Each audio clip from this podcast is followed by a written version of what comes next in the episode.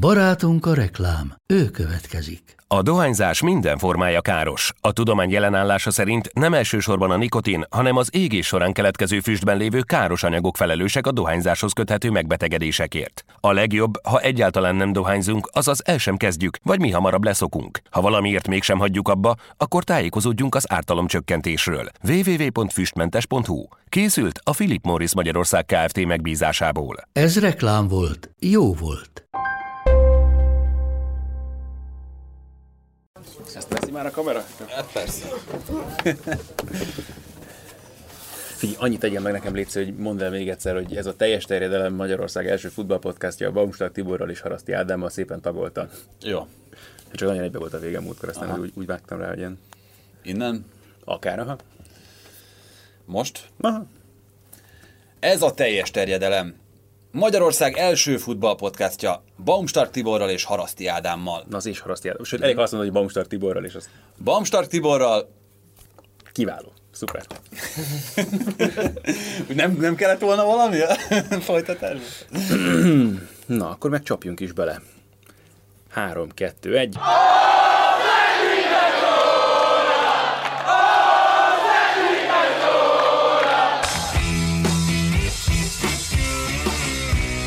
Ez a teljes terjedelem.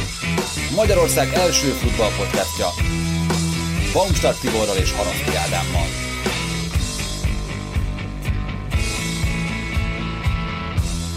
És ezúttal Kele János köszöntjük újra nagyon nagy szeretettel itt köreinkben, mielőtt elindulnánk jön a szokásos játékkérdés, aminek sok köze igazából nem lesz az adáshoz, utólag majd Hiszem, a szerintem focihoz. emiatt megkönnyebbültök. Annyi igazából a kérdés, hogy ki a portugál válogatott, ö, kinek a legjobb a gól per perc átlaga a portugál válogatottban? André Silva.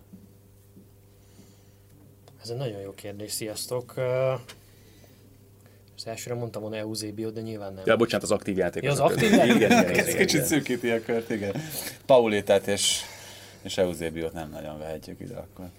Igen, hát az André Silva elhangzott az a baj, pedig gyakorlatilag csak a válogatottban rúgolt. Hát a Szerbiában is Mester 3-assal kezdett. Igen, most már ugye a Milánban nem nagyon ment neki. Jó, mondok egy Ronaldot, és akkor meglátjuk. Jól van, rendben, akkor erre visszatérünk majd még a későbbiekben, és akkor természetesen nektek is van kérdésünk. Nagyjából már, ha itt a portugál focival kapcsolatos volt a kérdés, akkor tényleg csak ennyi. Arról írjatok nekünk, hogy melyik az a kedvenc bajnokságotok, amit a legszívesebben figyeltek a megszokott nagy ligákon kívül, tehát nyilván itt az angol, német, olasz, spanyol, nem hogy a franciát esetleg már vegyük-e outsider ligának-e, vagy Török. sem. Lehet most már ugye válogatni például a török bajnokságból is Magyarországon. De Ugye- hogyha Ádinak akartok kedvezni, akkor a portugált írjátok. le. Innen jött egyébként a kérdés is alapvetően, meg minden egyéb más dolog is, ugye a hétvégén közvetítettem Portugál bajnokit is, de például német másodosztályú mérkőzést is, aminek A, tehát a valamennyi... Bundesliga kettő is ide Ja? Bundesliga 2.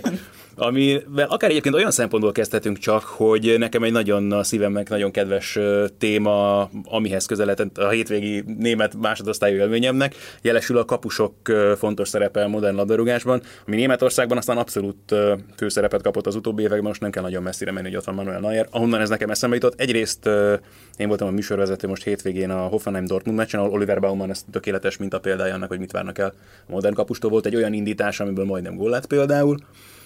És azon a HSV Regensburg meccsen a szegény kapus Polersbeck nem tudom mennyire ismeritek vagy sem, Tavaly már védett néhány meccsen az első osztályban is, de hát egy olyan óriási hibát követett el. Egyébként viszont azt megelőzően meg végig láttuk, hogy folyamatosan, tehát tényleg a térfél közepén vette át a labdát, és passzolt és indította az akciókat, ami baromi fontos jelen pillanatban. Ugye Jonathan Wilsonnak volt egy cikke, talán már a múlt héten is említettük, ugye David Deával kapcsolatban, hogy mennyire más az ő játéka mondjuk a spanyol válogatottban, meg a Manchester Unitedben. És hát egy olyan dologról beszélünk, hogy mondjuk például hozzánk még annyira nem gyűrözött be, de ha arról beszélünk, hogy mi a modern játék alapja, akkor tényleg nem, hogy a védőktől kezdődik már a támadásépítés, hanem a kapustól. Nyilván az a lényeg itt is, mint, mint bárhol más, hogy szabad ember találjon az ember a pályának valami olyan pontján, ami mondjuk segíti a labdatartást, vagy mondjuk segíti ezeket az úgynevezett killer passzokat, amivel ugye egy, két, három, négy, öt játékost vagy csapatrészeket lehet kivenni a játékból, és való igaz, hogy ebben Németország jár az élen. Egyébként a Polersbecket már a tavalyi szezonban kiszúrta magamnak ebből a szempontból, ugye amikor a Hamburg már nagyon-nagyon nehéz helyzetbe került, és akkor került be ő a kapuba, és tényleg ez volt az egyik legnagyobb innováció, hogy ő gyakorlatilag ilyen a régi liberónak a pozíciából osztogatott. Az a baj ezzel, hogy ha ez nem működik, vagy ha ebbe hiba van, akkor aztán abból olyan pofonok jönnek össze, mint ez a Regensburg elleni 0-5. Így van, ez csodás volt, ez még egészen elképesztő meccs volt. Nem fogunk ennyire mélyre süllyedni itt a nemzetközi labdarúgásnak a ranglétráján. Menjünk is vissza szerintem itt azért a hétközi eseményekre alapvetően, bár például innen majd csatolhatnánk azonnal Petr Cseh irányába is, de fogunk szerintem még róla is beszélni itt a későbbiekben. Vagy egyébként az jutott egyből eszembe, hogy a Szári félre Napolinak volt, ez egy nagyon fontos taktikai eszköze, hogy ugye talán először itt Magyarországon Dárdai Palitól hallottuk ezt a szót, hogy egy jel, hogy van egy jel, amikor indul a letámadás, amikor indul valaki, és ugye Szári Nápoliában volt ez, és egyébként ez most a Chelsea-ben is tökéletesen megfigyelhető, hogyha a kapusnál van, labda, van a labda, hogyha hátrapasszolja valamelyik védő, az biztos, hogy oldalváltást jelent. Tehát, hogy erre lehet is nyilván készülni, meg erre készültek is a, a Napoli ellen, a Chelsea ellen még nem nagyon találják ennek az ellenszerét. Tehát, hogyha mondjuk körbe megy a labda hátul, akkor szinte biztos, hogy a kapus a másik oldalt indítja, hogyha Kepánál van a labda, akkor ha addig előtte bal oldalon járt, akkor a jobb oldalon már indulnak is meg az emberek. Úgyhogy ilyen szempontból is, és nem csak a kapus ügyességére utalva, meg arra, hogy ő mennyire fontos szerepet játszik a támadásépítésben, tartalmilag, hanem, hanem stratégiailag is van egy ilyen, ilyen jellemzője. Az jutott még erről eszembe, hogy ugye nyáron kurta eladás, akkor uh-huh. nagyon sokan nevetgéltek ezen, hogy itt van ez a Kepa nevezetű srác, aztán kifizették érte a félvilág pénzét, hogy mire föl, egy rosszabb kapust vettek több pénzért, mint amennyire adták a kurtát, de közben az van, hogy a Szári rendszerében szerintem sokkal fontosabb Hogyne. egy ilyen kapus, mint az, hogy kurtán mondjuk lehet, hogy valamivel jobb shotstopper, mint a Kepa, de egyébként meg pont lábbal nem annyira erős, mint a, mint a spanyol. is akkor ezzel szerintem, mert most azon gondolkozom, hogy kivel beszélgettünk erről a héten, de lehet, még múlt héten Beregistvel kezdtük már talán ezzel, ugye, hogy Kurta és Keylor Navas között a különbség, hogy Navas azért lábbal jóval hatékonyabb, mint Kurta, és látjuk is azért Lopetegin, hogy nála sincsen meg még a döntés Isten igazából, hogy akkor most ki is az első számú kapus, és azért ebből a szempontból lehet, hogy még lesz bajban a későbbiekben, mert nehéz nem betenni Kurtát, amikor ennyi pénzt költenek rá, ugye? Hát igazából, hogyha azt nézzük, az a 35 millió nem is volt annyira sok ahhoz képest, amennyibe Kepa uh-huh. került, vagy amennyibe mondjuk Alisson került, de tényleg az van, hogy a Real Madrid játékának és a gyors oldalváltások iszonyat fontos eleme. Tehát most a Róma elleni mérkőzés is nézegettem a bajnokok ligájában, még az jutott eszem, hogy ez, ez cheat. Tehát az a csapat, hogy ilyen, tehát ilyen gyorsan tud a jobb, jobb oldalra, a bal oldalra váltani, mert van egy cross, egész meccsen azt csinálta, hogy visszament a Casemiro mögé, a baloldali félterületbe, gyakorlatilag kevéssel a középhátvédel Ramos elé, elkért minden labdát, és úgy váltogatta az oldalt, hogy esély se volt letolódni senkinek, és azt mondtam, hogy ez, ez ilyen nincs. Tehát ez, valakinek egy Modric meg egy, egy Kroos van erre a feladatra, tehát az kész. Mert ha Modrichoz nem jutott el a labda, ugye inkább tízest játszik most, ugyanezt megcsinált uh-huh. a másik oldalon.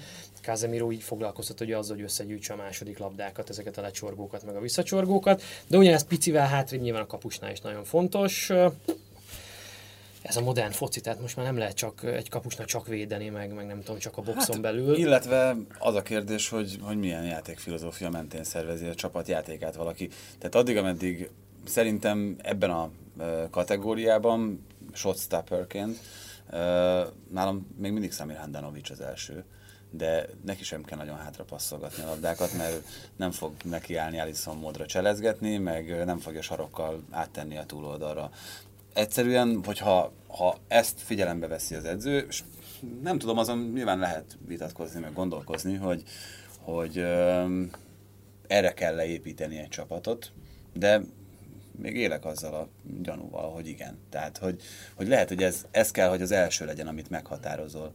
Hogy van egy ilyen kapusom, ahol most akkor maradjunk Handanovicsnál, ahol tudom, hogy ami megfogható, azt meg fogja fogni, és ezzel hihetetlen extrát hoz a csapatnak.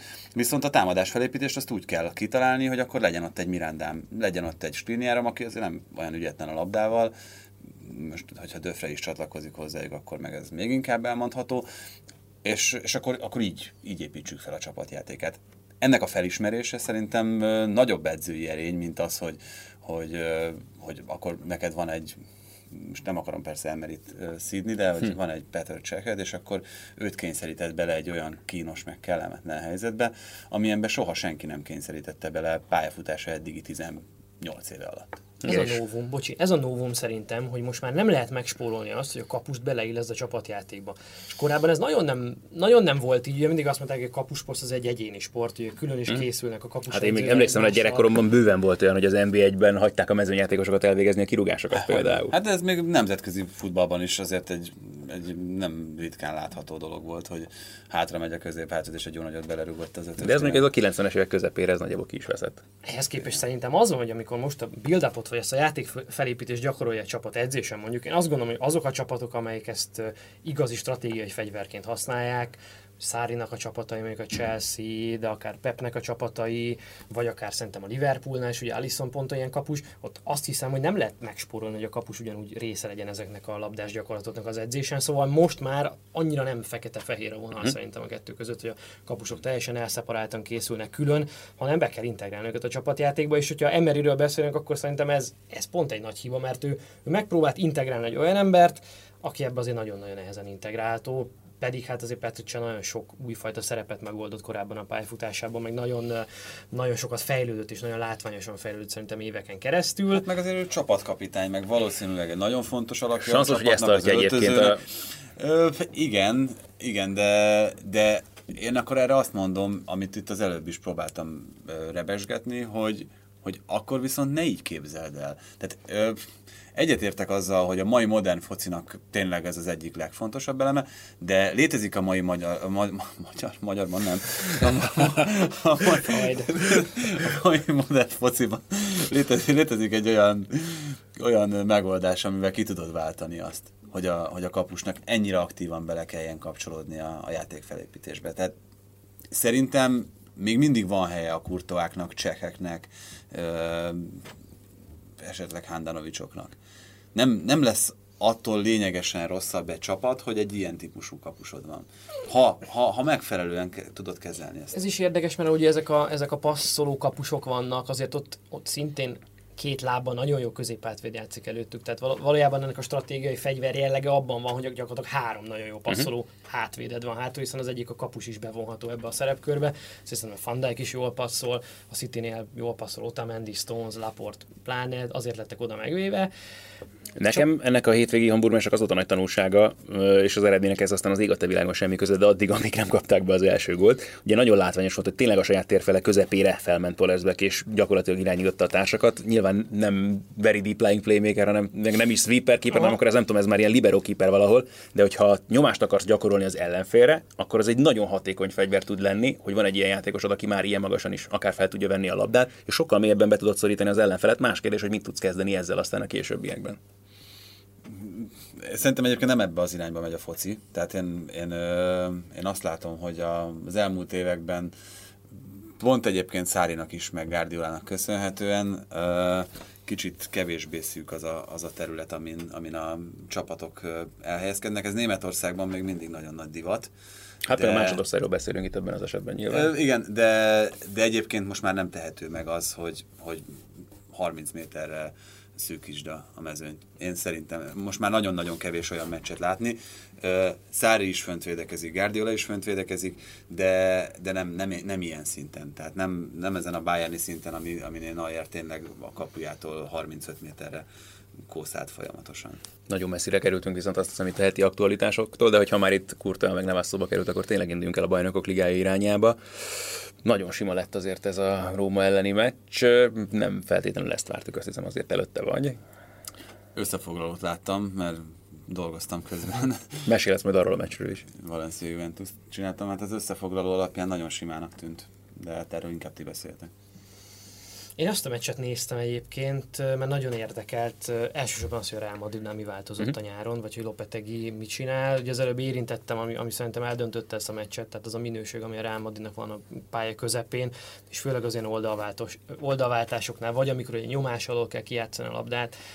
Azt gondolom, hogy az majd, hogy nem az egész világfutballban, tény, hát tényleg csak a Busquets, Xavi, Iniesta hármashoz uh-huh. hasonlítható a, hogy mondjuk, hogy mondjuk ezt szépen magyarul, ez a press resistance, tehát a nyomás alatt hogy tudnak passzolni ezek a játékosok, tehát ez a Casemiro, Kroos, Modric 3-as. Ez... Nekem mondjuk, ez a nyomás alatti labda kihozatalnak is, mert ez aztán meg végképp nagyon fontos. Abszolút, és tehát lehet letámadni a Real ellen, lehet őket párharcokra kényszeríteni, amit az Atletico csinál, általában uh-huh. ők ilyen egyéni párharcokra lebontják a meccset, semmi probléma, kihozzák bárhonnan a labdát. Hátra lehet tenni ilyenkor Navasnak például, hogyha Navas véd, tehát Varan is nagyon jó barátságban van a labdával, hogy Sergio Ramos is lehet szidni, de az, az nem kétséges, hogy mondjuk akár 40-50 méter is nagyon pontosan tud passzolni. Am, amit probléma lehet esetleg majd a Real Madridnál, az az, hogyha hogyha picit a Rómánál erősebb ellenféllel találkoznak, aki mondjuk mélyebben védekezik, vagy kevésbé naivan védekezik, akkor nem biztos, hogy mondjuk Benzemán, Benzema az egész szezonban tudja ezt a formáját fenntartani, az pláne nem biztos, hogy Bél egészséges lesz az uh-huh. egész szezonban. Azt Sőt. tudjuk, hogy amikor egészséges, akkor ő nagyon jól játszik, és ezen a meccsen is remekül játszott, de hát ezért az nem ugyanaz a kávéház, amikor, amikor Mariano jön be csereként, még akkor is, ha most egy óriási nagy gólt lő, de hát azért tudjuk, hogy neki körülbelül ez a, ez a repertoárja, hogy megtolja, ellövi, aztán ha bejön, akkor nagyon bejön, de azért többnyire nem szokott bejönni. A Róma oldaláról megközelítve azért annyit hozzá tudok ehhez tenni, hogy a Rómánál, hogyha erősebb csapattal találkozik, vagy hogyha egy sokkal jó Rómával, mert a bajnokiaikat viszont mind láttam ebben a szezonban, és uh, tragédia egyelőre. Tehát most ez a nagyon-nagyon gyenge bolonya, hogy le tudta győzni őket. A volt azért ott is, azt hiszem, hogy kettő kaput eltáll a lövése volt a bolonyának, és abból hozták ki a maximumot. Hát de tényleg olyan, olyan érzése van az embernek, mint hogyha még nem, nem B-terv, hanem, hanem A sem nagyon lenne. Ö, azért nem hiszem egyébként, hogy bajban vagy veszélyben lenne Di Francesco csak, mert, mert nyilvánvalóan tisztában van Moncsi vele, hogy, hogyha 12 játékost hoz, akkor az nem, nem feltétlenül biztosítja a kontinuitást. Ebből a szempontból csak azért vitatkoznék, mert ugye nagyjából ez volt a bevett módszer, hogy a Sevillában is, és Imeri alatt is tényleg volt olyan, hogy egy csapatra való játékos kellett beépíteni, felhasználni a szezon közben. Meg volt olyan, hogy nem nyertek egész szezonban idegenben meccset. Tehát, hogy ezek azért korrelálnak való egymással. Én inkább, az, inkább azon vagyok elhűlve, hogy hát itt eladtak jó játékosokat, és rosszabbakat hoztak. Tehát minden mm. poszton mm. rosszabb játékost hozott Moncsi, aki jó, persze tudjuk, hogy iszonyatosan nagy wheeler and dealer a, a, a mediterrán területen, mondjuk a, a saját ligájának a hererednepje, de azért azért szokott ő mellé is nyúlni. hát nagy, tehát nagy, uh, hogy lehet, lehet, hogy kikérni ez magának, Moncsi. Hát, vagy, vagy annak idején Rednep is kikérte magának a wheeler dealert, egyébként mi pofon volt abból annak idején, vagy mi hát volt ott valami? Igen, valami sztori volt. Ah. Így van, szóval Rednep sem feltétlenül ért ezzel a dologgal egyet, viszont Moncsinál tényleg az volt, hogy ő, ő, ő kukázott. Tehát nála ez így nézett ki a Sevillánál. Más kérdés, hogy azért nagyobb a büdzsé a Rómánál, és lehet, hogy kicsit mélyebben is lehetne meríteni ebből a szempontból. De hát, hát ő ezért hívták ide. Csere, ez, ez egy kicsit, kicsit hm. fájna, hogyha Róma szurkoló lennék, akkor már tüntetnék. Nem, is értem. Tehát, hát várj, és bocsánat, hogy ez Korupszki volt most a túloldalon a hétvégén, akire nem biztos, hogy nagyon szívesen emlékeznek vissza, de hát azért hát, kilenc védés a Róma ellen. Hát, világos, de nagyon nagy baj van, hogy Korupszkit kell visszasírni. hát kell most? Hát Nyilván, Már azt néztem egyébként, bocsánat, amin én megdöbbentem, hogy Bogdán Lobonc is meg a Róma keretéhez tartozik. 40-41 évesen? Hát visszavonult ő most a nyáron szerintem, nem? Nem tudom, én csak nézegettem. Ez volt a hír. De mintha az lett volna, hogy visszavonult, de reaktiválták. Tehát Val- mert valahol láttam a keretben. Még, lehet, hogy nem UEFA hivatalos keretben, lehet, hogy csak itt az eredményfigyelő alkalmazásban láttam őt a keretben, hát, de így megdöbbentem. Ugye úgy, hogy nem tudom, mi, mióta nem lépett pályára, nyáron az egy hír volt a visszavonulás, ez nyilván nem tudjuk azt, hogy edzéseken, meg, meg úgy az öltözőben mit tett a csapatért. Nekem mindig egyébként ezzel kapcsolatban nagyon furcsának tűnik, hogy hogy most azon gondolkozom, hogy melyik két játékosnál láttam, hogy nagy ölelkezés, meg minden, egy olyan, olyan játékos esetében, most azért nagyon nyakatekert, amit mondok, mert nem tudom sajnos a felidézni, hogy, hogy kinél láttam ezt, akik soha nem játszottak együtt az adott csapatban, csak legfeljebb, mit tudom én, valami nyári időszakban a, mhm. az öltözőben találkozhattak, hogy ott is azért ö, egészen más a viszonyrendszer, mint amit itt mi kívülről látunk. Tehát, hogy olyan játékosok, akik soha az életben nem lépnek pályára, például egyébként azt mondják, hogy a Juventusnál ilyen Pinszol jó, hm. aki akiről szerintem, hogyha most itt beszélgetünk a podcastban, akkor a tíz emberből kilencnek fogalma nincs. De emlékszel, hogy egyszer rád írtam valami meccs közben? Az nagyon vicces volt. De valami mást közvetítettem szerintem, csak azt láttam, hogy szintén meg csak eredményfigyelő alkalmazás szerint Pinszó jó a Juventusban valami ráadásul komoly meccs, és mondom, tűnik, hogy ez létezik, hogy ez most komoly, vagy mi a franc, csak volt, ez biztos nem. Hát az Interné volt éveken keresztül az Orlandóni volt ilyen kapus. Soha nem került oda semmi kupa meccsen se, de hát nyilván, nyilván volt valami szerepe. Igen, tehát hogy, hogy ezeket tényleg nem, nem látjuk meg, nem tudjuk. Most nem is tudom már honnan kanyarodtunk ide. Skorupskitól, meg a Rómától, meg Olszentől. Igen, tehát hogy, hogy itt Nainggolan esetében is valószínű egy olyan ember ment el, Alisson esetében is olyan, aki, aki több volt annál, mint jó kapus, meg jó középpályás. Noha ugye azokon a posztokon is abszolút kimagasló egyéniségek voltak. Azt nem tudom, hogy mennyire van Di Francesco-nak határozott elképzelés arról a rendszerrel, amit használni akar, mert ő azért variálgatta tavaly is ugye a négyvédős, háromvédős szisztémákat is, és mondjuk a Sevillában azt lehetett konstantan tudni, hogy Émeri mit akar játszatni, és akkor ahhoz azért tudott igazolni. Moncsi lehet, hogy ez is hibázik egy picit. Hát uh, Di Francesco valóban nem az az edző, aki nagyon beleragadna egy uh, taktikai uh-huh. elképzelésbe, ezt azért bizonyította az előző évben a Rómánál, és nagyon-nagyon jó gondolatai, meg meglátásai voltak, hát ezt, hogyha máshol nem, akkor a Barcelona elleni visszavágon.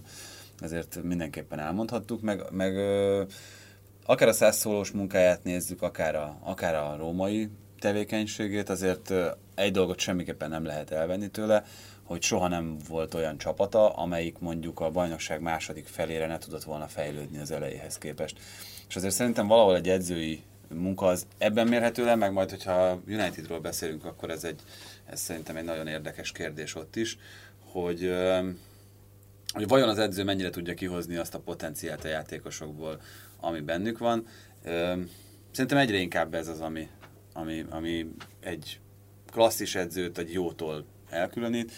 Ha azt látjuk, hogy van mondjuk 10 olyan játékosod, akit jónak gondolsz kívülről, és abból a 10-ből 6-7 kiváló teljesítményt nyújt, akkor ott, ott jó edzői munka folyik. De most ez nagyon le van butítva, amit mondok, de, de szerintem így érthető leginkább. Hogyha azt látod, hogy a 10-ből 9 nem teljesít, vagy alul teljesít, akkor ott valami probléma van hogy, hogy az erőléti, vagy, vagy, vagy valami másból fakadó, az már más kérdés, de miután az edző ennek az egész teamnek a koordinátora, és ő az, aki ezt, a, ezt az egészet próbálja balanszírozni, ezért az onnantól kezdve az ő felelőssége látod ugye ezt a bizonyos Valencia-Juventus mérkőzést, ott az a baj, hogy tényleg a legtöbben csak arról beszélnek, hogy most akkor mi is történt Ronaldoval, ha történt egyáltalán valami. Én azt hittem arról beszélnek, hogy miért nem látták. Nem akartam ezzel indítani, de ez felütésnek nagyon egyébként, hogy azért is vagyunk büszkék a podcastra és erre a csapatra, mert van közöttünk olyan ember, aki látta ezt a Valencia-Juventus mérkőzést, de hát ezt megtettem helyettem is, hogy ezt külön köszönöm. Én nem akartalak én ilyen helyzetbe hozni. Nem, Itt... hát nyilván a terjesztéshez viszonylag kevés közön van és ezúton is elnézést mindenkitől. De... Most terjeszteted, most terjeszteted hogy mit láttál? Igen, öm, egy szenzációs juventus egyébként, tehát hogy, hogy mindennel együtt, meg hát egy, egy olyan, olyan Allegrit megint, akitől, akitől lehidaltam. Tehát, hogy ez, ez, ez, ez egyszerűen elképesztő. Tehát ilyen nincs a földön, hogy, hogy kijön a második félidőre úgy a Valencia, hogy nem tudom, hogy mi hangozhatott el Marcelinótól az öltözőben. De valószínűleg az, hogy játszunk türelmesen, és, és, és majd úgyis, úgyis lesz valami.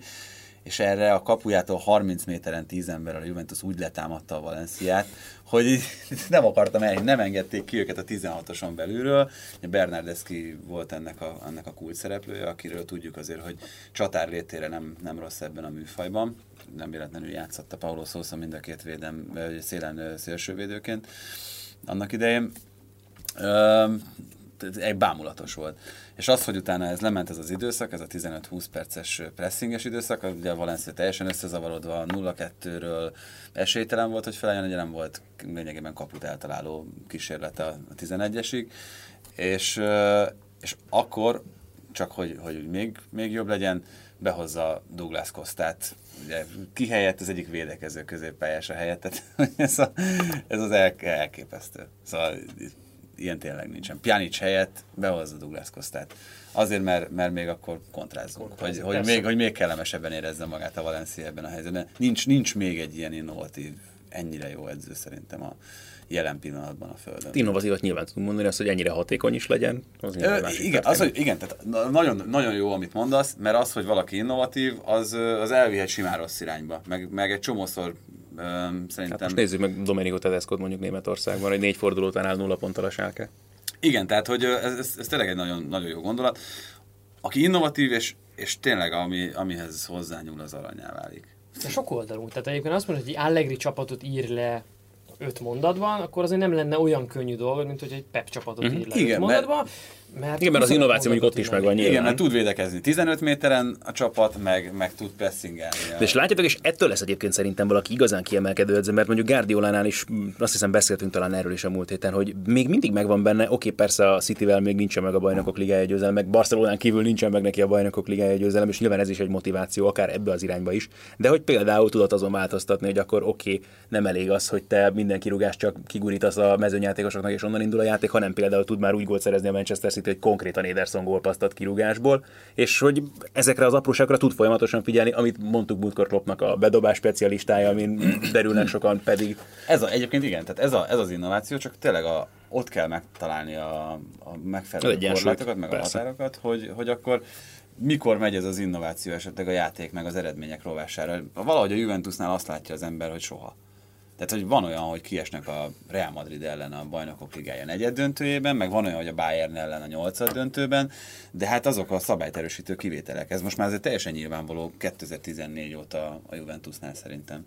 Szerintem az lett az alapvető különbség, hogy mondjuk ö, Sarri vagy Guardiola, de Klopp is úgy gondolkodik, hogy ő valamit ki akar fejezni a pályán, és abból indul ki, hogy ő mit szeretne látni a saját uh-huh. csapatától, és hogyha azt megvalósítják úgy, ahogyan azt ő kitalálta, vagy ahogyan fölkészítette a játékosokat, akkor valószínűleg nem kerülnek bajba.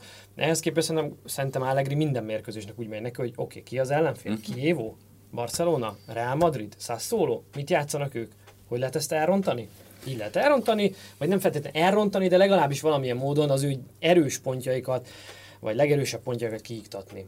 És ezért aztán minden egyes meccsen más stílusban, más formációban, más feladatokkal, más posztokon a játékosokat úgy tudja fölrakni, hogy a Juventus valahogy mindig nagyon jól néz ki. De ehhez hát, nyilván olyan de még ez is igaz, hogy mindig jól néz. Tehát a, a Juventusnál még az is, a, tehát ami, ami szerintem plusz a, a klubkultúrában, és ez, ezt meg nem lehet egyik helyről a másikra átvinni, hogy, hogy szégyentelenül, alávaló módon képes játszani például pont egy Kihívó elleni mérkőzésen a Juventus, és nem kell azzal számolnia, hogy akkor utána Allegrit le akarják nyakazni meg, hogy akkor, akkor ne, ezt ilyet mi nem akarunk látni. A Juventusnál valahogy ennek, ennek úgy alakult ki a kultúrája, hogy, hogy ott nem azt hallott, hogy akkor a 60. perctől fütyül a közönség. Hát jó, Megnyertük a de ez meg az olasz futballkultúrának az alapja. Pont Tehát nem érdekelt.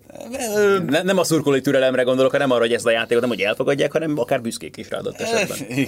Igen, És, nem- és, nem és ez most kivételesen most nem Molíciával akartam megjegyezni, hanem az, hogy igen, ez az olasz labdarúgásnak egy erénye. Hát nem tudsz olasz csapatot mondani, ahol engednék a fehér zsebkendőket. Így van. Elég szépen. Így van. Internél, vagy nem tudom.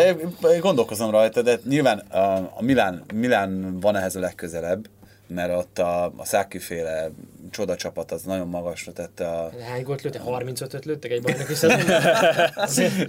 Jó, de ők magasra tették a mércét azért ott a három hollanddal, meg ott a, tényleg ezzel a a totális futballnak a továbbfejlesztett, kicsit kátanácsosított változatával. kicsit.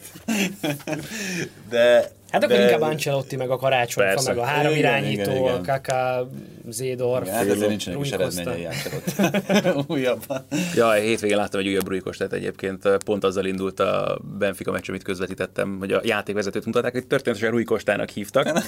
Úgyhogy, de akkor ha már ide belecsat, akkor gyorsan megosztom kivételesen, akkor ilyenkor nem veletek a választ a kérdésre, mert igazából úgy akartam feltenni az adás elején, és ez csak annyiból jutott eszembe, hogy a portugál meccset ránéztem Opta Zsaóra, hogy hát ha tud nekem valami okosat mondani, hát nem nagyon volt sajnos használható infoja. Viszont úgy akartam feltenni a kérdést, hogy ki az első, bíztam benne, hogy mind a ketten Ronaldot mondjátok majd, és akkor rákérdeztetek, hogy ki a második, de Tibi lelőtte a poént, szóval valóban André Silva a második Ronaldo mögött, egyébként az valami 10 perc a különbség, mert Ronaldo azt hiszem 125, meg jelenleg 135 percenként Aha, hát- lövi a góljait a válogatottban. Viszonylag, viszonylag hatékonyak mindketten. nyugodtan nevezhetjük, azért az is egy mókás dolog, hogy neki Milánokban miért nem akart összérni az élet, de ezt majd valószínűleg Hiányzott egy... neki a tengerpart elmondás. Aha. Hát mondjuk ez, ez egy valid, valid indok. Na mindegy, viszont ugorjunk vissza a bajnokok ligájába, már csak azért is, mert volt két angol-francia párharc, amelyek közül szerintem bármelyikkel kezdhetünk. Más kérdés, hogy ezt meg nem tudom, hogy ti tudtok-e bármit itt a meccsválasztással kapcsolatban, mert én nagyon meglepődtem rajta, hogy a City Lyon meccset nem tudtuk élőben nézni ugye sehol, mert aztán az M4-en talán felvételről az a meccs. Nem tudom, hogy itt hogy megy most a meccsleosztás, vagy ez egy kicsit meglepődtem, meg sajnáltam igazából, mert ez a Lyon Hát voltak már azért Geneziónak ö, nehéz napjai az idei szezonban, erre most húzott két olyan meccset egymás után. Egy dolog, hogy megverték idegenben a Manchester City-t, ne azért ez a nagyobbik dolog az első túlzásokban, de hétvégén ugye a Marseille-t is sikerült megverniük a bajnokságban. Szóval, és teszik ezt ráadásul azért attraktívnak nevezhető futballal is néha napján. És hogy ez mekkora dolog volt, ez szerintem nagyon jól mutatja a francia sajtónak az erre adott reakciója. Tehát fölrobbant a francia sajtó, hogy Genesio és a Lyon megverte a Manchester City-t. Most azt hagyjuk, hogy ez mondjuk zsinórban negyedik BL veresége volt a Két Manchester taktikai City. óriás nagy csatájában. Igen, de hát Összefoglalót láttam én is erről a mérkőzésről, hát azt láttuk, hogy a két gól miből született, tehát ez, ez a tipikus, a city hogyan lehet megverni, Mhm. akkor lehet megverni, hogyha hátul nem elég labdabiztosak, hogyha könnyen műsködnek, és, És, és a ott 20 van egy méterről ketten így eltalálják a labdát. Hát a, ki kell, a kevés helyzetet ki kell használni. Ez egyébként kicsit, mint a belgák a brazilok ellen, tehát vagy én vélek hasonlóságot Vagy a felfedezni. Liverpool ugyanúgy a Manchester city tavaly tavasszal, azért ott is Oxley nem mindig lő akkor a gólt, de, de közben meg nem mondja az ember, hogy érdemtelen volt, hiszen uh-huh. megszerezték a labdát, első szándékban rájuk indultak, és azért hátrafelé sprintelő védő az nem védő, mindig ezt szoktam mondani, kedvenc ilyen televíziós szak, szakzsargon, amikor összeszámolják a védőket, hogy hát számban pedig megvoltak a védők, ja csak van mögöttük 40 méter és hátrafele kell sprintelni, akkor Igen, és ez egy másik, 100, másik műfaj. 138-as pulzussal. Igen. Igen. Igen, igen. És még hozz is jó döntést akkor. Igen. Szóval az egy nagyon nagy győzelem a Lyon szemszögéből, és azért már is kezdhetjük akkor nézegetni azokat a játékosokat, akiket akár télen, akár majd jövő nyáron majd szipkázhatnak el onnan, mert azért nem kis bravúr az, hogy végül is Olász úrnak sikerült így együtt tartani ezt a társaságot, mert azért lettek volna jelentkezők, azt hiszem, hogy hát Fekiről tudjuk pontosan, ugye csak erről kérdezték gyakorlatilag a meccs után is, hogy akkor ú, mit jelentett ez most neked itt a nyári, majdnem Liverpool után, mert ugye ott állítólag azt hiszem már a bemutatkozó interjúja is le volt forgatva aztán abból mégsem lett átigazolás, de ugye Ndombele most a hétvégén megint domborított, hm, három gólpaszt osztott ki, azt hiszem a Marseille ellen. Iszonyat jó az a gyerek. Fú, nagyon jó játékos. Tehát ne, hirtelen nem is tudok hiba pontját mondani. Tehát ő lesz a következő olyan középpályás, akit csiliárdokért fog elvinni valamelyik angol csapat, ebben Az majdnem biztos vagyok.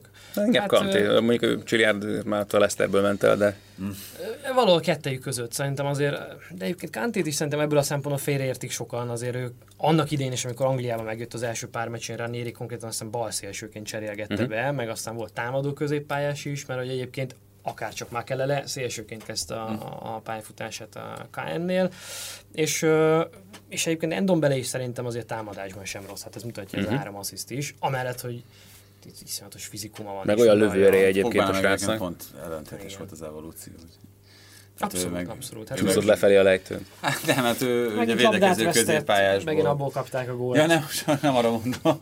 Tehát, hogy ő, ő védekező középpályásból lett inkább támadó középpályás, vagy hát annak, annak tartott figura. Annak tart. Próbálunk De- egyensúlyozni itt a finomságnak a... Hát ö, nem akarom bántani ilyen Pogbát, mert nagyon jó focistának tartom még mindig.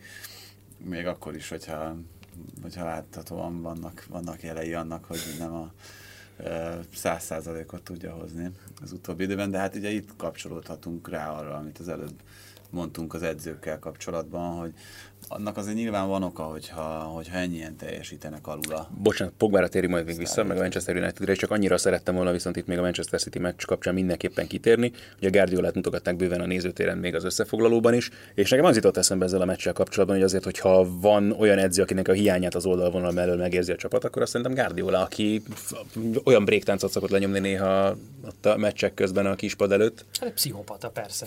De, mert jó értelemben pszichopata, de még Klopp is ugyanez ott, ott pulzál állandóan a negyedik Simeone, játékvezető Hát, igen, fülébe. tehát, hogy- Nyilván ez fontos a játékosainak. A- Én megfordítanám ezt inkább. Az a nagyon érdekes, hogy Ártetának amilyen sajtója volt a nyáron, meg ahogy ő gyakorlatilag anélkül lett kikiált valami hatalmas edzői géniusznak, hogy egy darab meccset Én a ezen már akkor is derültem. nyújtott volna, és hát gyakorlatilag voltak, akik már levezették, hogy az Arsenal óriásit hibázott az, hogy nem őt ültette oda a kispadra. Mondom, egy embert, akinek egyetlen egy meccse nem volt még a kispadon vezetőedzőként. Itt volt most a lehetőség. Nyilván a meccs előtti felkészülés, azt gondolom, hogy a taktika, a kezdőcsapat az mind, mind Pep Guardiolának volt a- az agyszüleménye, de hát éppen ez a meccselés, uh-huh. meg, meg, meg, az, hogy egyáltalán jelenléte valakinek a kispadok előtt az oldalvonal mellett, az Ártetából ezen a meccsen hiányzott, és akárhogyan is ezt a hype-ot, ez akár neki még jó is lehet, ezt azért jelentősen vissza fogja ez az eredmény vágni. Szerintem, mondom, lehet, hogy ebből ő még egyébként nyer is végül. És akkor nézzünk rá viszont erre a másik angol-francia párharcra, mert aztán a Paris Saint-Germainről meg elég sokan elég alaposan lerántották most itt ugye a keresztvizet a meccs után, és nem is... Igazából az érdekel engem ezzel kapcsolatban, hogy Tuhel mit gondol, hogy hol tart abban a folyamatban, ami az ő csapatépítését illeti, mert hogy eddig gyakorlatilag mindenbe belenyúlt, erről is beszélgettünk ugye már a múlt héten is Istivel is, hogy nem volt szerintem még két olyan meccs, hogy egyáltalán a formációs timmelt hogy ugyanaz lett volna. Én azzal kezdtem, a meccs után is egyébként valahol ezt írtam, vagy ezt mondtam valakinek, hogy a Tuchel számomra teljesen értetetlenül úgy, olyan messziről futott neki ennek a párizsi kalandnak, mint hogyha most neki így nem tudom, lenne négy éve, hogy valamit csinálni, és akkor elindulunk, nem tudom, Ádámtól, meg Évától, kipróbálunk mindenkit, igazolunk csupomotingokat, meg Bernatokat, komolyan is értem, mit keres ott, fogalmam nincs, abszolút ötletem sincs, hogy mit keres ott. Szóval miközben azért a Paris Saint-Germain kispadja nem erőhíres, és azért ott nagyon-nagyon régóta várnak egy nagyon jó eredményre, és szerintem nem azért vették meg a, a Tuchelt edzőnek ennek a projektnek az élére, hogy aztán olyan kérerekkel, meg nem tudom, kikkel próbálkozom középen. És hát az innováció, akkor ha már itt tartunk, és annak a balansza ugye a hatékonysággal kapcsolatban, azért uh, Tuchelnél minimum megkérdőjelezhető jelen pillanatban. Igen, és nem, nem látszik, hogy bocsi, nem, nem látszik, hogy mit akar csinálni. Tehát amikor, amikor a Bappé uh, 30-40 méteren a középpályás sort, és ugyanazt csinál, mint a Neymar csinál, hogy nem foglalkozik a védekezéssel, vagy kitalálunk egy ilyen Neymar, Di Maria, Bernat baloldalt a Liverpool ellen, és értem, hogy itt mi volt a terv, hát Milner Lubickolt, a világklasszisnak tűnt Milner ott az ellen a baloldal ellen. Jó, most minden meccsen jó játszik, tényleg jó szezonja a Milnernek, de hát az, hogy a bajnokok ligája rangodon a Milner ilyen, ilyen mezőny legjobbja szinten legyen, azért Nem, abban, nagy, két meccsen. abban azért nagy szerepe volt annak, hogy ez, ez, a, ez a baloldal, igen, ez a baloldal volt. Úgy ez nincs ennél följebb. Igen, szóval azt arra akartam kiukadni, tehát hogy Mbappé sem járkált visszavédekezni, az nekem egyértelműen azt mutatta, miközben ugye láttuk őt a világbajnokságon a saját 16-osán szerelni, meg a gatyát lemelózni magáról, az nekem azt mutatta, hogy ez a Tuchelnek valami, valami szüleménye lehetett, hogy, hogy, hogy megpróbálja visszakontrázni a Liverpoolt az, hogy odaadja nekik a labdát, nagyon magasan fönt adja a három támadóját, és aztán majd gyors indításokkal megpróbálja őket ellátni labdákkal. Csak hát, hogyha a Márkinyosz a hatosod, meg hogyha nem tudom, a tetű lassú Rabió van ott az egyik oldalon, meg, meg nem is értem, hogy Di Maria mit, tehát hogy teljesen fogalmatlan, vagy ilyen, nem is tudom, azon a poszton azt se tudja, merre kell fordulni, Di Maria a három középpályás, akkor egyrészt nem nagyon fogsz labdához jutni, kiszerez ott labdát, vagy hol szerez labdát, a Márkinyosz gyakorlatilag állandóan védelemben kell játszani, hogy visszasegítsen a két felfutkározó szélső hátvéd helyére. Ebből lett az, hogy, hogy az elméletben nagyon jó terv, az, az füstbe ment a gyakorlatban. Azt hiszem, hogy megadtuk a kellő tiszteletet itt az angol-francia párharcoknak, és akkor térhetünk rá a Manchester Unitedre már kicsit úgy is, hogy esetleg kacsingatunk majd Anglia felé. Szóval jó, hát most a Young Boys elleni meccset nagyjából nyugodtan kijelentettük kötelezőnek. Végeredmény tekintetében a United számára, de itt a bajnokságban megint egy újabb kis szeg, szegecs abba a koporsóba. Érdekes egyébként ez a Young Boys, um, tényleg csak egy gondolat, Allegri-től nem hallottam még ilyet, hogy pont a BL meccs sajtótájékoztatóján azt nyilatkozta, és kimondva a csapat nevét, hogy egy jó csoportba kerültünk, nagyon erős ellenfelekkel, ezek közül a Young Boys alaposan kilóg lefelé. kicsit, kicsit durva ezt a hallani, tehát attól az allegri aki egyébként egy úr. Igen, de, de, hát mégiscsak Guillermo a, a center a Young Boys-nál, ami egy nagyon kritikát nem Jó, de hát azért mondom, hogy, hogy ilyet, ilyet ebben az egyébként nem túl szókimondó világban Igen. viszonylag ritkán hallasz. Úgyhogy ö, hát nem akarta a PC-nek még csak itt a látszatát sem fenntartani, de, nem, de, de én ezt speciál majd... értékelem. Tehát. Én is, én is, meg hát majd ezt látjuk, hogy ez valóban így lesz -e, de minden esetre ilyen kiindul, kiindulási alapnak azért talán jó, hogy, hogy viszonyítani tudjuk ezt. Úgyhogy igen, nyilván ez, ez, ez nem volt egy olyan produkció, ami mindenképpen pajzsra kell emelni. Az előtte megszerzett két győzelem, ugye szintén, ugye azt gondolom, hogy két olyan csapatot győzött le a, a United, a burnley és a Watfordot, amelyik azért legyőzhető kategóriába tartozik, és hát most ez a, ez a hétvégi egy-egy, ez nem is a nem is csak a mutatott produkció miatt furcsa nekem, hanem a, az utóélete miatt. De beszéltünk itt a futballmenedzserről még jó néhány héttel korábban sokat. Ott ugye kettő régi, régi verziókban lényegében két fontos lehetőség közül választhatsz ezőként, megvéded a csapatodat, vagy, és azzal kicsit magadra vállalod a, a felelősséget, a másik pedig az, hogy, hogy, hogy nem, és ezzel a játékosokra húzod rá a vizes lepedőt. Szinte soha nem volt jó az, amikor a másodikat választottad, mm-hmm. mert onnantól kezdve lázad ellened az öltöző, meg, meg sokkal nehezebb. Hát meg ugye mourinho is sokáig ez volt a taktikája, hogy ő aztán minden hülyeséget kitalál, hogy ne kéne a játékosokról beszélni, aztán ehhez képest. Igen, és mondom, mondom mindezt úgy, hogy például az a gól, amit most a hétvégén kaptak, az tökéletesen alátámasztja azt, amit Mourinho mondott mert nincs olyan, hogy, hogy valaki egy, egy, egy ilyen csapat, mint a United, egy ilyen játékos állományjal, és ez nem edzői hiba, hogy, hogy engedik azt, hogy az alapvonalról visszajöjjön egy centerezés úgy, ahogy visszajön, és abból aztán gól születik. Hát, hogy volt sok olyan, olyan jelenet, hogy most kivágnánk mondjuk 5-6-ot a második félidőből, akkor ezzel tökéletesen táptalajt lehetne adni annak, amit Mourinho mondott, de akkor sem elegáns. Tehát akkor mm. is, akkor is ez... Én erre tudod, mit mondok? Én azt mondom, hogy most pont bevillant elém egy jelenet, szerintem nem is a tavalyi, hanem az előtte lévő szezonban volt Watford United mérkőzés, ott kikapott egyébként 3 1 a United azon a meccsen, és az volt az első talán nagy válsága uh, Mourinho-nak a kispadon, utána, utána jött a 4-0 vagy 0-4 a Stanford Bridge-en, és a többi ugyanilyen gólt kapott a United. Tehát alapon levet labda, vagy levit labda, ugyanúgy show mellett, visszatett labda és kapásba, azt hiszem Kapu lőtte azt a gólt, de nem, nem akarok hülyeséget mondani. Szóval, hogyha három éve ugyanaz, vagy harmadik éve ugyanaz a probléma egy csapatnál, én nem tudom, lehet, hogy a játékosok bénák, vagy nem megfelelők erre a szintre, de hát könyörgöm a vezetőedző azért ül ott, és azért kap akkora fizetés, pláne egy ekkora klubnál kap, mert ha tetszik, hanem a felelősség az övé. Igen, meg a három év ugyanaz a probléma, és nem bírta megoldani, akár úgy, hogy ezeket páros lábbal kirúgdossa a csapatból, akár úgy, hogy megbüntet őket, vagy egyszer megtanítja őket, hogy mit kell csinálni, ha nem képes, akkor valószínűleg egy ekkora klubnál nem kell őt alkalmazni. Ez is egyébként nagyon érdekes dolog, mert edzői filozófia kérdése valahol egy Chelsea-től, hogyha ilyen gólt kap, most Szárival már nem konténer, mert konténer nem kaphatott ilyen gólt. Tehát, hogy ha ilyen gólt kapott, nagyon-nagyon nagy probléma volt, vagy ott utána a vér folyt az öltözőben. Abban, abban egészen, egészen biztosak lehetünk. Ugyanez a helyzet az Atletico Madriddal. Nem, az a csapat nem fog ilyen gólt kapni, soha. Uh-huh. Ameddig Simeone ott az edző, vagy ha igen, akkor ugyanez, tehát akkor hentes bárdal megy be az öltözőbe utána. Uh, Szári Chelsea kaphat ilyet. Tehát, hogy azért mondom, hogy, és, és az is jó, tehát az is egy jó csapat, félreértés ne essék, de Mourinho csapata, megint csak azt mondom, hogy az eddig ismereteink alapján, amit Mourinho-ról tudunk, szintén nem kaphat ilyen gólt. Tehát, hogy, hogy ott akkor valami nem működik jól, és szerintem így kontextusba helyezve érdekes ez a történet.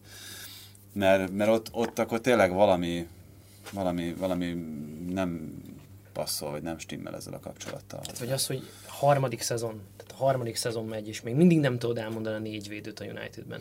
Mikor volt olyan Mourinho csapat, és ez lehet, hogy sokszor elmondom, ezt mindig elmondom, de nem tudsz egy másik olyan Mourinho csapatot mondani, egyik korábbi állomásán sem mondom, a négy védőt álmodból fölkeltve ne, nem mondanád el. Még akkor is az egyik Arbeloa. De akkor is tudtad, hogy az a Arbeloa. Itt a United, hát nem tudom, mert már mindenki játszott, nagyon nem térdek alá, volt már védő. Mm-hmm. De hát ott az, inkább volt Materazzi, nem? De számolja meg. Hát Materazzi csere volt. Materazzi csere volt, igen. A szá... döntőben is ilyen. Ez, ez is milyen érdekes egyébként tényleg, hogy a három közép hátvédből ott ki nem volt leírva abban a csapatban egyébként, akkor mert azért már Lucion is meglepődtek, hogy oda vitte az Interbe, Samuel is már akkor ugye megjárta Madridot. Megbukott Madrid. Így van. Így van. Azért az... Hát Mike, akkor azért a csúcson igen, volt, igen, de hát ugye nem egyszer előfordult, hogy a bal oldalon meg kivúnak kellett játszania, mert ugye föl kellett tolni, például a döntőben és a középpályára.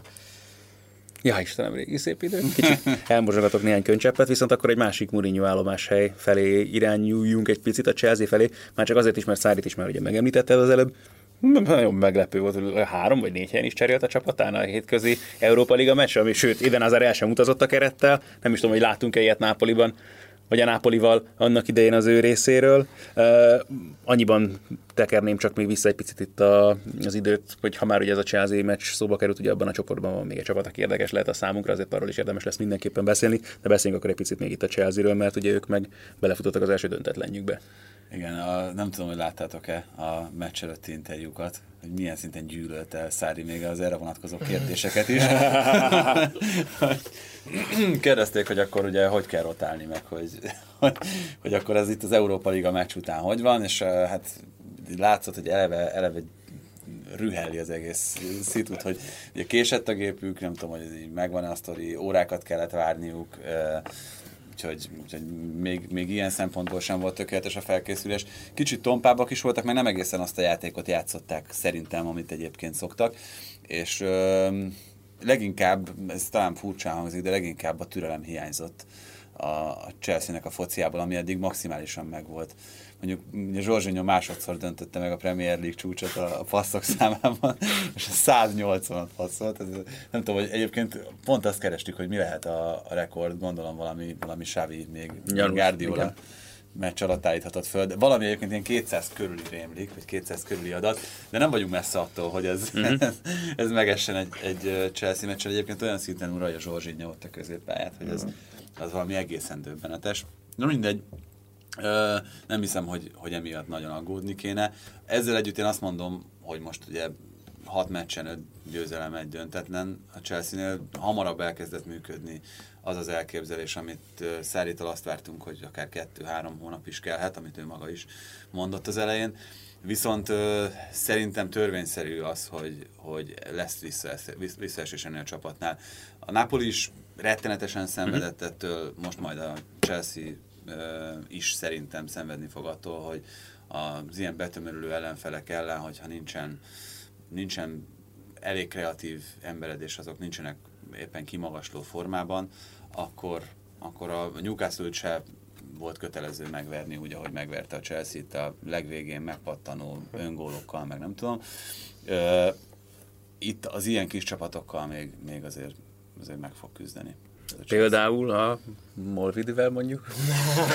Egyébként a, a, a Vidi az pont, pont olyan stílusban focizik, amit, amit Szári nem nagyon tart labdarúgásnak, és, és emiatt, emiatt nem is nagyon találja rá a, a megfelelő választ.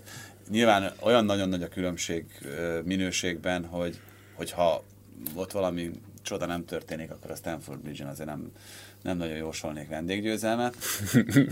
De, de ezzel együtt ö, meg lehet, tehát a, a Vidinek abszolút meg lehet nehezíteni a Chelsea helyzetét. Az hogy hülye kérdés, hogy most azt kérdezem, hogy hogy tetszett a Vidinek a játék a, a Bat elleni meccsem, de ez az egész sztori egészen rettenetes, amiért kialakult a csapat körül. És megint csak az a baj, hogy azért nem fogunk tudni igazából értelmes dolgokat mondani a meccsen. Hát ezt akartam mondani, hogy igazából még azóta Hát hivatalosan, hivatalosan nem tudunk igen, semmit. Tehát hivatalosan abszolút nem tudunk semmit, ilyen millióféle irányba hallott nyilván mindenki mindenféle plegykát, hogy ki kivel áll éppen ezért kapcsolatban, meg hogy men, honnan jöttek az információk.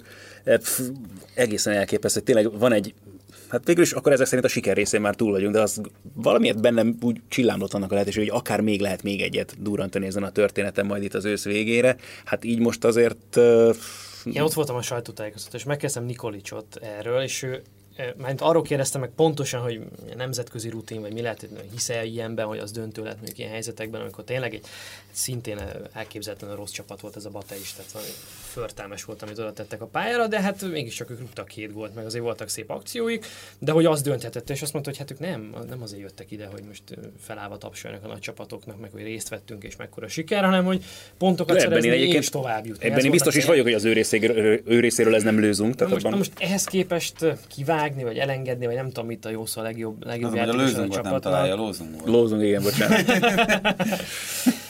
szóval nem, tehát nem. hihetetlen, hihetetlen ilyen megy, tehát banánköztársaságokban szokott ilyen történni, tehát nem, meg, meg itt nálunk. És, és, és ebben az egészen elképesztő az ugye az, hogy, hogy erre mondjuk semmiféle kommunikációs válasz nincsen, nincsen a csapatnak. Tehát uh, itt kifejezetten tanulságos volt szintén a sajtótájékoztató, hogy Nikolic uh, egyetemen beleállt ebbe, hogy hát legjobb játékosát elvették, hát ezek után ki mit vár. Mm. Nem tudja, mi történt, vagy majd elmondja, pontosan tudja, de majd elmondják azok, akiknek mm. ez a feladatuk. Szóval én azt látom, hogy itt itt a Nikolicsa is, Nikolicsnak is van egy konfliktus a vezetőséggel, mert én arra voltam fölkészülve, hogy hát majd a Lazovicsról nem lehet kérdezni sem, uh-huh. meg nem fog mondani egy szót sem, hogy ez egy ilyen tabu a klubnál, de csak a klubnál tabu, az edzőnél ez uh-huh. nem tabu, sőt, hát simán ráverte erre a vereséget. Igen, hát csak az, hogy ebből tényleg az jön az embernek, hogy valószínűleg ez már egy régebről kezdődő konfliktus, és akkor itt visszametünk arra, hogy akkor Vargának mi volt itt a legfőbb problémája, amiből indult már az, hogy ő elhagyta a csapatot, aztán meg, hogy most az ebben csúcsosodott ki ezen a meccsen. Én nem, nem akarok itt ilyen rossz dolgokat kelteni, de, de én emlékszem arra, amikor a Kovács Zoltán, akinek egyébként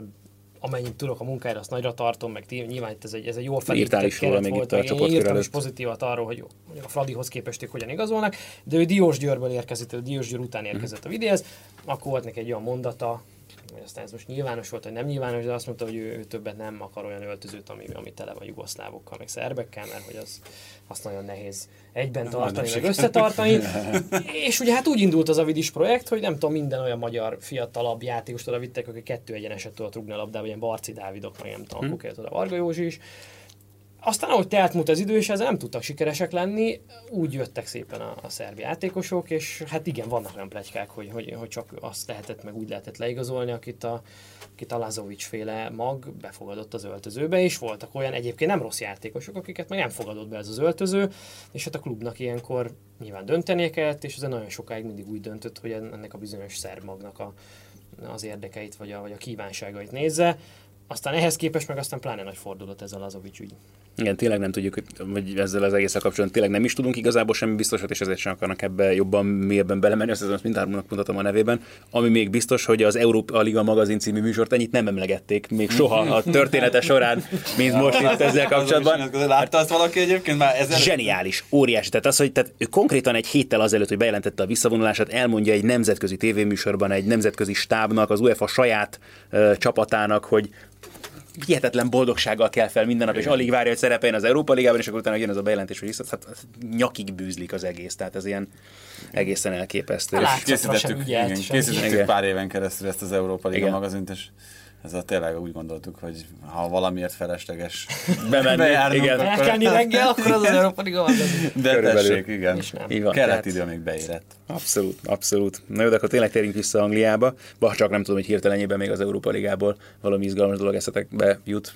Mert azért egyébként érdekes párharcok vannak itt szerencsére már a csoportkörben is. Hát a, ez a bajom, hogy érdekesnek látszó párharcok vannak a csoportkörben. Érdekesnek ígérkező, akkor inkább így. Igen, tehát hogyha most ránézed a párosításra, akkor még akár érdekesnek is látod. Nem azt mondom, hogy megemeli a púzusomat. Annál érdekesebb, mint hogy Morse Club Oltava. Az úgynevezett energiaitalos cégnek az gyönyörű. Az, egymás az, na, az érdekes volt, gyerekek. Ha valami érdekes volt, akkor az az mondjuk tényleg egyébként érdekes volt. Tehát az, hogy a, a B csapatot, akihez persze az ég a világon semmi köze nincsen. Igazából persze. Egyáltalán. Tehát az, hogy most ezek a bikák ott egymásnak meg ezért nem a látszatos ugye valamelyik csal. évben volt, hogy talán egy Salzburg játékos lépett Lipcsei mezben Bőven. Pára, hát, és akkor emiatt volt aztán valami eltiltás, vagy nem is tudom. De, de, de, megnézzük, hogy azt hiszem, tehát tele van most is a Lipcsének a keret olyanokkal, akik játszottak. Salzburgban, meg Lieferingben is még korábban, tehát ez a legjobb az egészben. Kezdődik például Gulácsi Péterrel, ja. ugye. Itt ez a sor, szóval ez egy feletti munkás volt, és pláne az, hogy egyrészt hogyan képes volt kikapni a Leipzig, tehát egyrészt tökölötték magat az első félidőben, Rangnick hármat cserélt a félidőben, aztán utána egyenlítenek, és akkor az utolsó utáni pillanatban képesek kikapni. De nagyon ki volt bukva a meccs után. Na de egyébként tehát ez tényleg, ez egy, ez egy kivétel, mint ez a meccs, de a többit, én most négy meccset néztem, mert kettőt-kettőt párhuzamosan mind a kettő idősávban, és egyik rosszabb volt.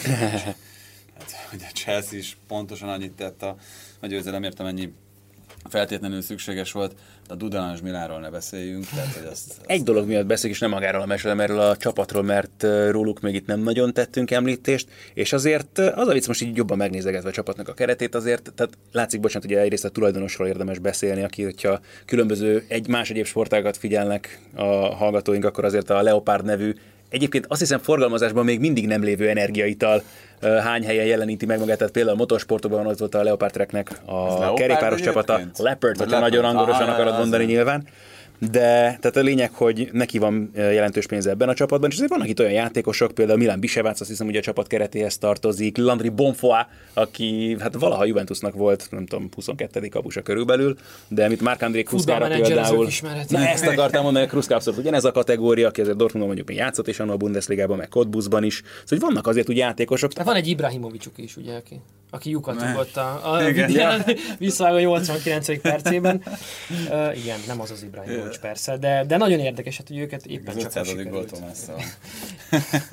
éppen csak, hogy sikerült ugye őket kiejteni a bajnokok ligája. És ez a Milán azért, tehát az, hogy egy nullára sikerül lehozniuk ezt a meccset, jó mondjuk, a, ha van ország, aminek a futballkultúrájához, és akkor erre már utaltam korábbiakban, stb. stb. stb. Szóval ez egy abszolút elfogadható eredmény nekik nyilván, de azért akkor is ez egy magáért beszélő eredmény hajlandó nyilatkozni ebben a kérdésben. Tényleg ugorjunk az Európa Ligáról, mert azért azt hiszem, hogy is talán egy kicsit kellettén többet is foglalkoztunk itt ezzel a témakörrel. Hát nagyon, nagyon rosszul néz ki, annyi még. Tehát, hogy nem tudom, hogy iszik, drogozik, vagy, vagy mit csinál, de hát... Látod, ebben a sorrendben? Hát igen, hát milyen táskák vannak a szemei alatt, meg hol, milyen fáradt az arca, meg, meg fel van püffedve. Meg Hiányzik neki André Silva. igen. Az nem kizárt. Sok mindent tudott vele kezdeni tavaly, amikor ott volt. De, de, de, nem, de nem tudom, tehát, hogy rossz ránézni most Gattuso-ra. Úgy, hogy egyébként meg meg ott van a skatujából kihúzott Mádini, meg Leonardo mögötte, ahogy érkeznek a busszal és, és ez, ez nagyon nagy a kontraszt. Mert egyébként az meg, az meg nagyon jól néz ki szerintem, hogy, hogy Maldiniék ülnek a, a páholyban, és végre nem Fassonékat, meg, meg, meg Galliánékat, meg Berlusconikat lát az ember, de, de ott valami, valami nem stimmel nekem Gattuso. Lehet, hogy csak sokat melózik, nem? Az is lehet. Tudom, azon a Maldini Bakayokónak hozott születésnapi tortát, amikor bejelentették a leigazolását? Nem, valami, igen, valami ilyesmi. Szóval ez nagy aktívan használják azért most már az ő arcát itt Hát, a hát Milán PR gépezetében, hát az biztos is. És Bakayoko igazolás után Hát pláne. azért, Hajjaj. Hogy adod el?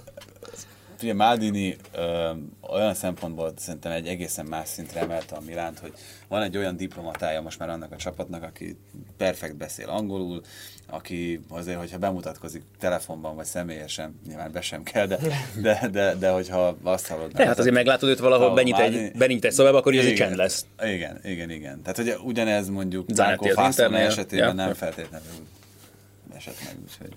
Na de hát ha már itt olaszozunk, mennyire sikerül nyomon követni a szériá eseményeket? Nekem maximálisan, tehát hogy ö, nekem a, a fő problémám inkább az most, hogy, hogy másra nem nagyon látok rá. Tehát, hogy eddig azért ugye a németbe, meg a, meg a spanyolba is úgy bele-bele kapkodtam. Üm, nyilván láttam már, már Barca meg, meg Real Madrid meccset is, pláne úgy, hogy most a Barszára kellett készülnem, ott, ott megnézegettem, meg a Valenciára. De, de az olaszból mindig nézem az összefoglalót is, meg a, az esti meccseket, azokat kivétel nélkül, és azokat is, amik, amik hét, vagy nap közben vannak, vagy felvételről, vagy ott, a, ott az angolal párhuzamosan. És hogy tetszik, amit látsz eddig? Hát nem tetszik, mert, mert én azt hittem, hogy ennél szorosabb verseny fog kialakulni. Ez ne legyen decemberre bajnok a Juventus, ha egy mód van rá, már pedig most nagyon elfelé haladunk. Jön az Internek ez a Spurs elleni győzelem, meg, meg most ez, ahogyan megverték a Sampdoriát, ö, három meg nem adott góllal, egészen szürreális volt. Ez segíthet abban, hogy elmozduljanak arról a holdpontról, amin, amin egyértelműen van a csapat. Ebben szerintem nagyon-nagyon sok érték meg minőség van, beleértve a kispadot is, mármint Spallettit természetesen. Úgyhogy össze fog én szerintem állni ez, és én azt tartom, hogy, a, hogy az Inter lesz a, az első számú kihívója a Juventusnak, csak hát lehet, hogy mire kihívói státuszba kerül, addigra már, már olyan távol lesz egymástól a két csapat, hogy már nem lesz miről beszélni. Tényleg nem beszéltünk itt a bajnokok ligája kapcsán erről az Interspurs meccsről, pedig azért azt gondolom, hogy érdemes, pláne ami a forgatókönyve volt ennek a mérkőzésnek, meg mondjuk amennyire Pochettinónak azt mondták a meccset, hogy szükség lenne most egy jó eredményre, aztán ez nem nagyon jött össze, és mondjuk egyébként meg nem is mertem volna reménykedni abban, hogy ilyen, ilyet produkál az Inter a legvégén. Hát itt szerintem Kvádó Asamoah az, aki, aki kiemelendő, most pláne úgy, hogy itt a hétvégi Sampdoria meccsen is szerintem ő volt talán a mezőny legjobbja. Ö, nagyon sokan leírják őt, meg, meg nem tartják őt a világ élvonalába tartozó balhátvédnek, mert alapvetően ugye nem is az volt, hanem egy védekező középpályásból lett még Konténél balhátvéd, bár ugye játszott az Udinézében is korábban a szélen, egy, ö, egy keveset. Az, hogy őt leigazolták, azért nem véletlenül játszott ő két bajnokok ligája döntőt a Juventusszal, meg nem véletlenül volt kulcsember ennek a csapatnak. Meg kellene nézni, de nem vagyok benne biztos, hogy, hogy nem jött ki többre az együtt töltött időszakban az ő játék ideje, mint mondjuk Alexandroé. Hmm. Alexandróban több extra van, mint, mint Asamoában, de megbízhatóságban nem kérdés. Az, Melóban? Hogy, meg melóban, hogy, hogy melyik mellett tenné le bármelyik edző a voksát. Ugye itt eh, nekem, én Allegrivel nagyon elfogult vagyok, talán ez, ez kiderülhetett számotokra. De szóval, aki, akinél Allegri eh, ennyire alapember, és akiben ennyire bízik, az biztos jó focista. Úgyhogy, úgyhogy ő adta ugye azt a szenzációs gólpasztikát, de mondjuk az el kell találni, persze. Na hát és, és akkor rá is térhetünk szerintem itt azért a legfontosabb főszereplő, főszereplőre, mert nyilván azért, akik követik mondjuk az olasz bajnokságot, azoknak már nem újdonság, hogy ez az Icardi gyerek azért annyira nem ügyetlen, de az egy igazából most domborított első különösen nagyot szerintem így nemzetközi első szinten. volt. Tehát, És egyébként addig nem is játszott jól azon a meccsen. Tehát, hogy, ö, Handanovicsnak is az első BL meccse van. elképesztő. Egyébként a Jánk, öcsém nagy Inter szurkoló, és vele számolgattuk a hétvégén, hogy hány olyan Inter játékos volt, aki, akinek volt már bajnokok ligája uh-huh. mérkőzés. Ugye összeszedtük itt a Mirandát, összeszedtük a Quadvo Samuel, Nainggolan. Nine Golánt, és aztán ő bedobta az atombombát a végén, hogy hát Ranokkiának is volt már BL Hát ő ugye az egyetlen, aki ugye már akkor is az Interben játszott, amikor ugye legutóbb a BL-ben szerepeltek. Szóval hogy azért nem nagyon van ilyen szintű rutin ebben, ebben az Interben, és nyilván ezért is mondták többen, hogy ez egy ilyen tanuló szezon lehet nekik, vagy ilyen visszaszoktató szezon, hogy nem is cél a továbbjutás a csoportban, ugye a negyedik kalapból húzták ki őket, nyilván azért is olyan a csoport, mm. amilyen. Igen, mondjuk afelől nekem is vannak kétségeim, hogy a két fronton egyszerre tud-e az Inter, tehát most lehet, hogy az lenne a fontosabb, hogy a bajnokságban kiegyenesedjenek, és azért ebben ez a Sampdorian siker, ami azzal együtt, hogy nem játszottak jól, meg azzal együtt, hogy szeret. De nagyon-nagyon kemény megdolgoztak érte. Szerintem megérdemelték, nagyon megérdemelték ott a azt a gólt. Igen, meg hát ö, igazából Icardinak a, a játéka, meg a szerepe, ez, hogy ennyit ér labdához, azt hiszem mennyi öt volt a labdaérintés az első fél időben. Hát, ez a, most, most pont itt a hétvégén néztük a Chelsea meccsen, és ott hüledeztek az angol szakértők ezen, hogy Zsíru csak 14-szer ért a labdához.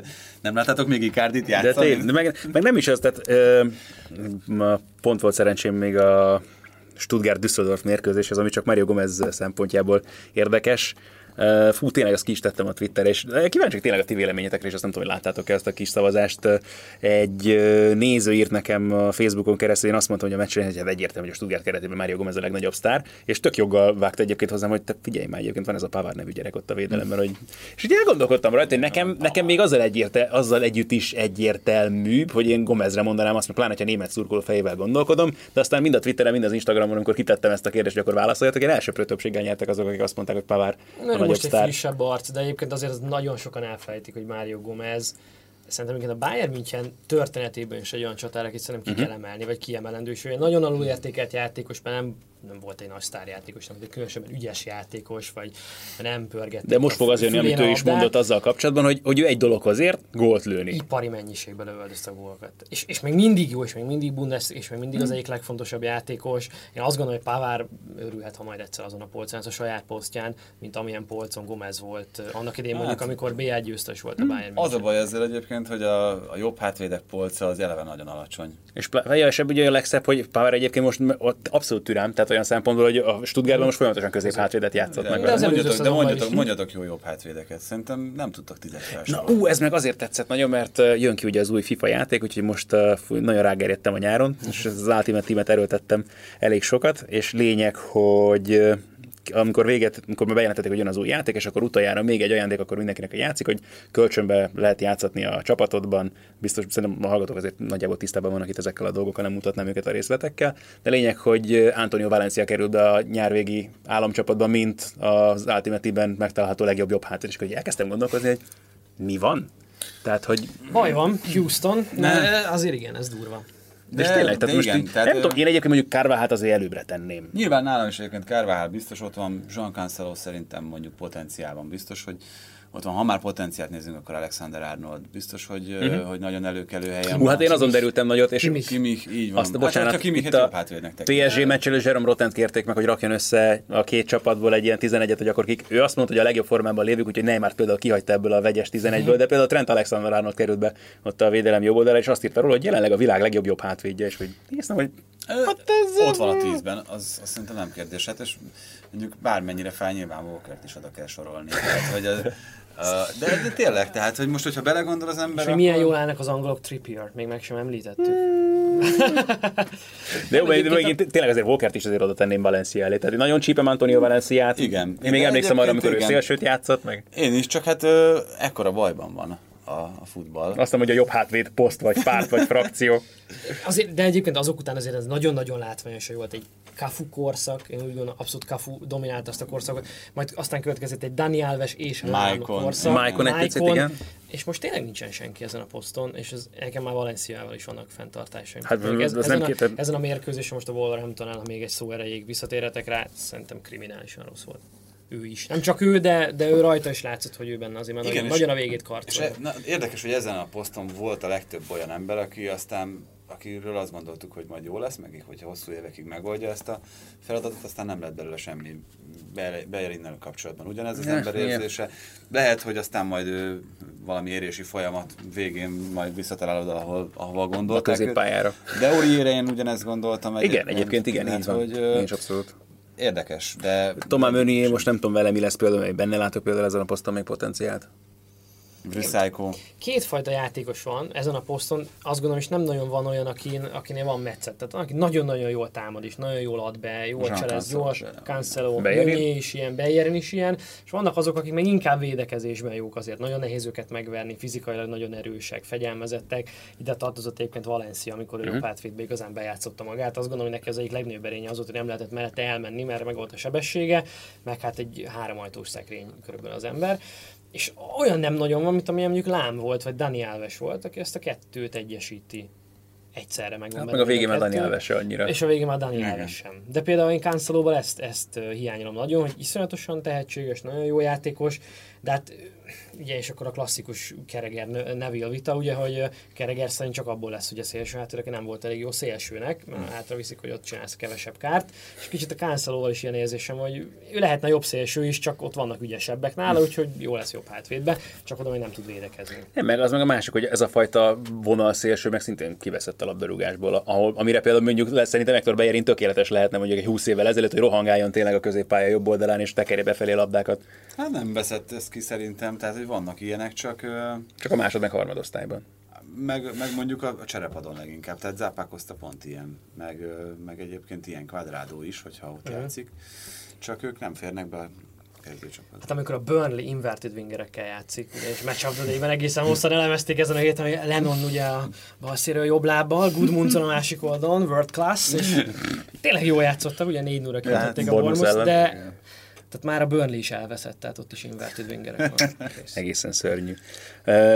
Egyetlen dologgal nem foglalkoztunk, és ez igazából a adás elején lett volna talán egy fokkal szerencsésebb, aztán elkanyarodtunk mindenfelé, és aztán meg nem is akarunk téged se kínozni ilyen szempontból, aztán úgyhogy tényleg annyit válaszoltam, annyit szeretnél igazából erre a kérdésre, szóval Isten igazából hogy vagy mindig. Jó vagyok, köszönöm szépen.